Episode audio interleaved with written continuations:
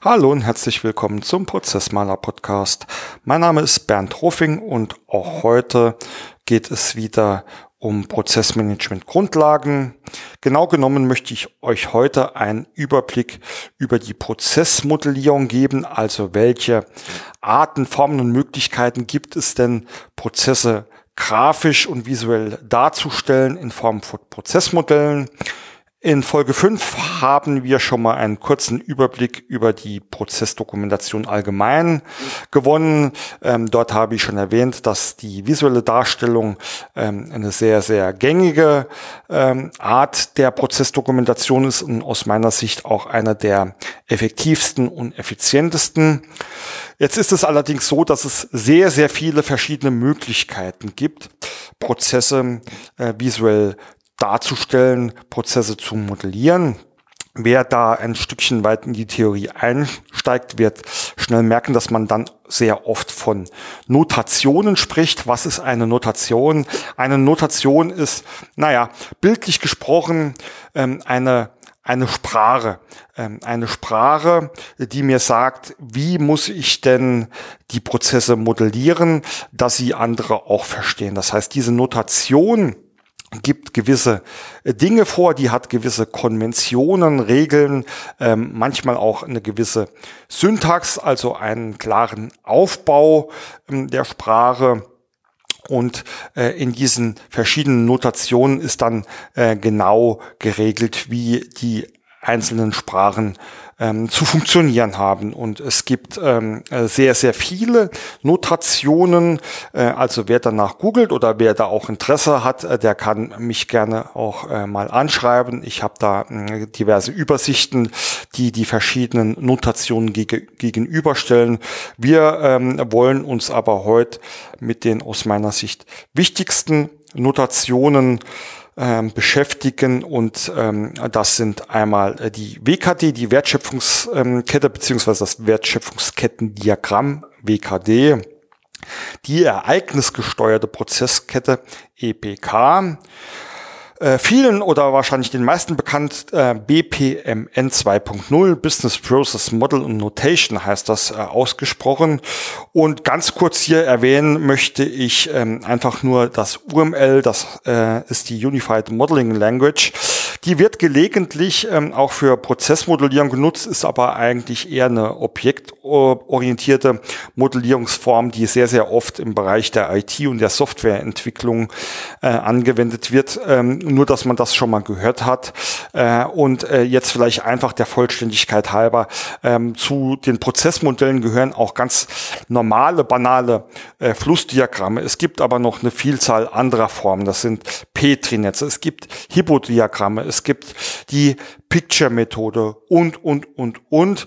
Das heißt, hier ist es natürlich die Herausforderung, wenn man äh, beginnt, sich mit dem Thema Prozessmodellierung zu beschäftigen, die äh, für sich passende Modellierungsform, die passende Notation, die passende Sprache herauszufinden. Und damit äh, ihr einen besseren Überblick habt, ähm, also gleich vorweg mein Statement. Ich glaube, ähm, dass äh, die meisten Unternehmen sehr, sehr gut mit den gängigen, mit den gängigen Notationen auskommen äh, und es da oftmals ratsam ist, äh, eher weniger zu tun oder eher nicht zu kompliziert einzusteigen.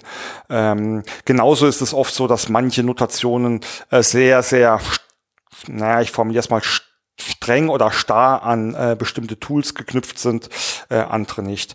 Äh, ganz kurzer Überblick. Was sind Wertschöpfungskettendiagramme, die WKDs? Ähm, das kennt wahrscheinlich ähm, auch ziemlich jeder, weil auch in PowerPoint und Co. lassen sich solche Objekte sehr, sehr leicht erzeugen und eine Wertschöpfungskette wird ähm, äh, demnach sehr, sehr oft mit einfachen Pfeilsymbolen dargestellt. Also ähm, Pfeilen, ähm, Pfeilsymbole, äh, die zeigen, dass hier eine Wertschöpfung erfolgt und das in verschiedenen Schritten in einer logischen Reihenfolge. Das heißt, Wertschöpfungskettendiagramme werden sehr, sehr oft eingesetzt, wenn man ähm, übergeordnete oder etwas ähm, gröbere Prozessflüsse und Zusammenhänge darstellen will. Es ist tatsächlicherweise nicht mehr so, dass nur Wertschöpf die tatsächliche Wertschöpfung dargestellt wird, sondern äh, diese diese Modellierungsform immer genommen wird, wenn man ähm, einen Überblick darstellen möchte. Sehr, sehr oft findet man diese Wertschöpfungsketten, Diagramme oder äh, Symbole auch in Prozesslandkarten oder ihr wisst es, ähm, äh, ich nenne es gern auch Big Picture, also in allen Arten von Prozessübersichten. Ähm, dann gibt es ähm, die EPK, die ereignisgesteuerte Prozesskette. Ähm, die heißt so, weil der Ansatz äh, ganz klar der ist, äh, eine Tätigkeit erfolgt immer äh, erst durch einen Impuls, also ein, ein Ereignis. Ähm, und ähm, das äh, bedeutet übersetzt, ein Ereignis löst eine Tätigkeit aus, die wieder zu einem Ergebnis, also einem nächsten Ereignis führt. Dieses wiederum den äh, die nächste Tätigkeit auslöst. Und äh, in diesen ereignisgesteuerten Prozessketten wird genau dies ähm, als Ansatz genommen, um zu sagen, ähm, wir definieren die Ereignisse, die Startereignisse, wie man so oft nennt, um gewisse Tätigkeiten anzustoßen. Die Tätigkeiten äh, erzeugen Zwischenereignisse oder Endereignisse und wenn sie ähm, Zwischenereignisse erzeugen, sind diese Zwischenereignisse die Endereignisse eines einer Vorgängertätigkeit quasi die, das Startereignis der Nachfolgetätigkeit. Ähm, die EPK-Modellierung hat ähm, hat die Eigenart, dass sie eigentlich nie keine festen Konventionen hat. Das heißt, ähm, was verstehe ich unter Konventionen? Ähm, es ist in der EPK frei definierbar, welche Symbole, welche Formen, welche Objekte ich da nutzen möchte. Ich kann mir auch die Syntax frei, ähm, frei definieren, ähm, zu, um zu sagen, ähm, ich möchte jetzt, dass die Reihenfolge dieser Modellierung äh, folgenden Ansprüchen genügt. Ich möchte dies erlauben und dies verbieten. Äh, das ist eine unheimlich mächtige Waffe, äh, vor allem wenn man beginnt, sich mit Prozessmodellierung zu beschäftigen, äh, weil man da sehr, sehr viele Freiheiten hat. Ähm, dieser Vorteil ist aber aber auch zugleich der Nachteil, weil man oftmals dazu neigt, Prozessmodelle mit zu vielen Informationen zu besticken und dann oftmals vom Wesentlichen abzulenken. Ähm, nichtsdestotrotz, ähm, EPKs können auch sehr, sehr einfach ähm, äh, und von jedermann quasi auch erstellt werden, sofern ich ähm, mir bestimmte Regeln aufgestellt habe. Ohne Regeln wird es immer kritisch, weil dann kommen wir zu dem berühmten äh, zu viele Köche verderben den Brei ähm, Spruch, ähm, denn jeder stellt etwas dar ähm, aus seiner eigenen Sicht und Perspektive und das ähm, ist dann alles andere als harmonisch. Ja, last but not least, ähm, die äh, Notation, die seit Jahren auf dem aufstrebenden Ast ist, das ist ähm, das BPMN 2.0, äh, nochmal erwähnt, das heißt Business Process Model and Notation. Äh, früher hieß es ein bisschen anders, aber das ähm, ist äh, jetzt egal. Das ähm, BPMN verfolgt eigentlich den gleichen Ansatz wie eine EPK. Das heißt, es werden Prozessflüsse unter verschiedenen Bedingungen dargestellt. Das heißt, man äh, unterscheidet auch immer zwischen, zwischen Start- und Endereignissen beziehungsweise Ereignissen an sich und Tätigkeiten, die ausgeführt werden müssen.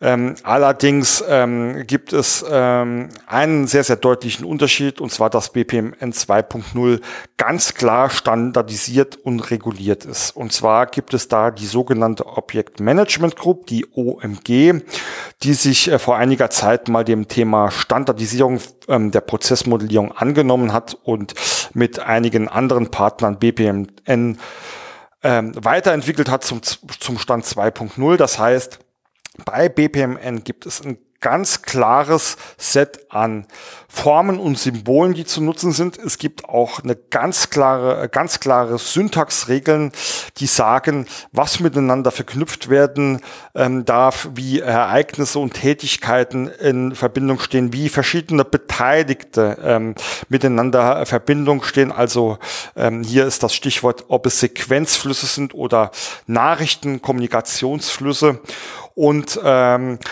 das hat einen Hintergrund. Ähm, das BPMN 2.0 ist dafür entwickelt worden, Prozesse über sogenannte Prozess-Engines, also zusätzliche IT, äh, nenne ich es jetzt mal, ähm, zu automatisieren.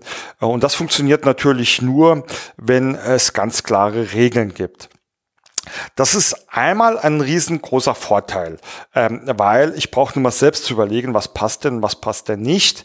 Ähm, es hat allerdings den Nachteil, dass mir oftmals die Freiheiten genommen werden und ich bin persönlich der Meinung, dass ähm, viele der ja, Konventionen auch schlanker oder besser gehen, vor allem äh, wenn man es nicht darauf abgesehen hat, die Prozesse später in diesen Engines zu automatisieren. Ähm, aus meiner Erfahrung kann ich auch sagen, ich habe noch kein Unternehmen, zumindest im kleinen oder mittelständischen Bereich gesehen, dass das wirklich ähm, äh, gemacht hat. Das heißt, aus meiner Sicht wird BPMN 2.0 oftmals auch nur dafür eingesetzt, Prozesse visuell darzustellen und da reichen meiner Ansicht nach abgespeckte äh, Versionen, was aber dann auch überhaupt kein Problem ist, denn wie gesagt, dieser Standard ist nur wichtig, wenn ich da später noch ähm, mit den Modellen weiterarbeiten möchte. Ähm, soweit einfach mal ein ganz äh, kurzer Überblick. Ähm, sowohl äh, WKD als auch EPK, äh, genauso wie BPMN, sind super ähm, tolle und meistens auch super einfache Mittel, um Prozesse darzustellen. Ähm, nichtsdestotrotz ähm, werde ich da in äh, speziellen Folgen auch nochmal näher drauf eingehen. Äh, hier ging es jetzt wirklich nur um äh, den kurzen Überblick und meine Empfehlung ist, wenn ihr beginnt, euch mit Prozessmodellierung be zu beschäftigen. Die WKD ist sehr, sehr selbsterklärend EPK und BPMN können sich selbst schnell angeeignet und ausprobiert werden. Und das ist zehnmal mehr wert, als vorher lang zu analysieren. In diesem Sinne ähm, hoffe ich, dass ich ihr ein paar ähm, wichtige Impulse mitnehmen konntet und ich wünsche euch dann weiterhin viel Erfolg bei euren Arbeiten. Bis bald, euer Bernd.